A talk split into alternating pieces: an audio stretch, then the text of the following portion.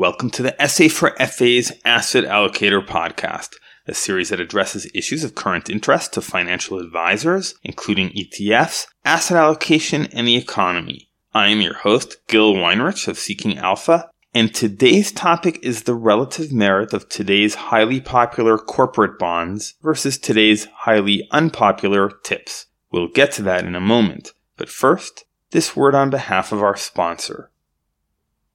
With the Fed having cut its key lending rate three times so far this year, investors have been searching for yield. But in a conservative fashion, investors have heavily favored bonds over stocks. And among fixed income ETFs, corporate investment grade bonds have attracted the lion's share of inflows, more than twice as much as the next biggest category, government treasury ETFs, according to the most recent report of Lipper Alpha Insight on Seeking Alpha. And surprise, surprise, a glance at Seeking Alpha's bond ETFs page shows that year to date, long-term US corporate bonds have had the best performance, sporting an 18% return. Could this be an instance of return chasing? Here's my problem with this. Taking the very cheap iShares IGLB ETF as a proxy for 10-year corporates you get a yield of 3.86%, which is a very rich payment in comparison to what many financial planners consider to be the bedrock safest bond there is,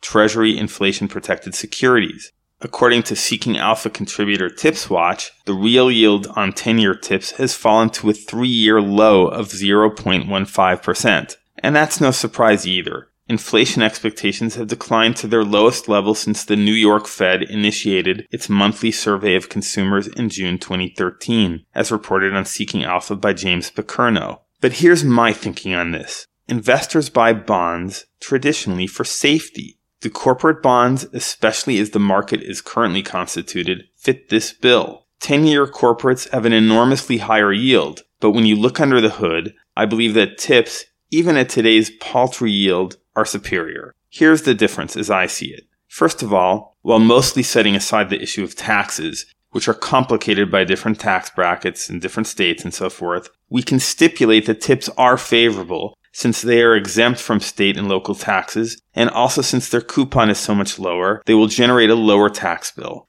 So to facilitate our comparison, let's conservatively shave off just 0.06% from the corporate bond yield as an acknowledgement that the TIPS tax bill will be lower. That way I can make it around 3.8% instead of 3.86% in our comparison. Okay, next. TIPS take inflation into account, whereas corporate bonds do not. Since the rate of inflation, as shown by the Consumer Price Index, is currently 2.3%, corporate bonds' real yield is just 2.5% versus TIPS 0.15% corporate bonds yield advantage is still significant, which leads many investors to prefer them. But consider, for a measly 2.5% real return, you're taking on an enormity of risk. Let's again look at the IGLB ETF. Looking at the fact sheet on iShares website, what most impresses me is the credit quality, or lack thereof, of what passes for investment grade nowadays.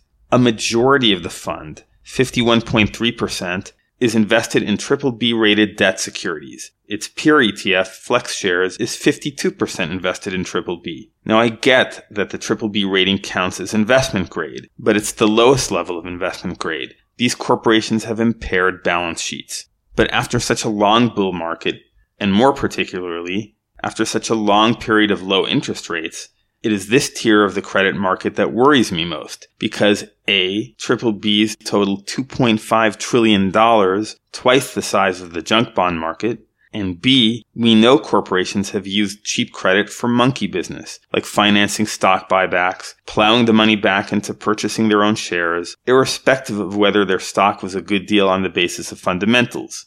This and other forms of malinvestment, such as the expansion of drilling by sinking energy companies, make Triple B a likely source of investment losses when the tide turns. In contrast, tips are the epitome of unpopularity because, as we said, inflation expectations are at a low. But shouldn't you want to buy what others are selling? Inflation will surely be back one day, and tips will perform as they are intended by maintaining a positive real yield which is not a bad deal at a time when investors are paying governments to hold their money. Tips aren't for everyone. I don't own any myself. But if the intention is to keep one's money safe it seems like investors should take the sure thing and not pile into corporate bonds with their modest payoffs and rising levels of risk. Thanks for listening. If you found this podcast useful, consider passing it on to one other advisor. Also, feel free to contact me at gil at seekingalpha.com if you have feedback or requests. This is Seeking Alpha's Gil Weinrich.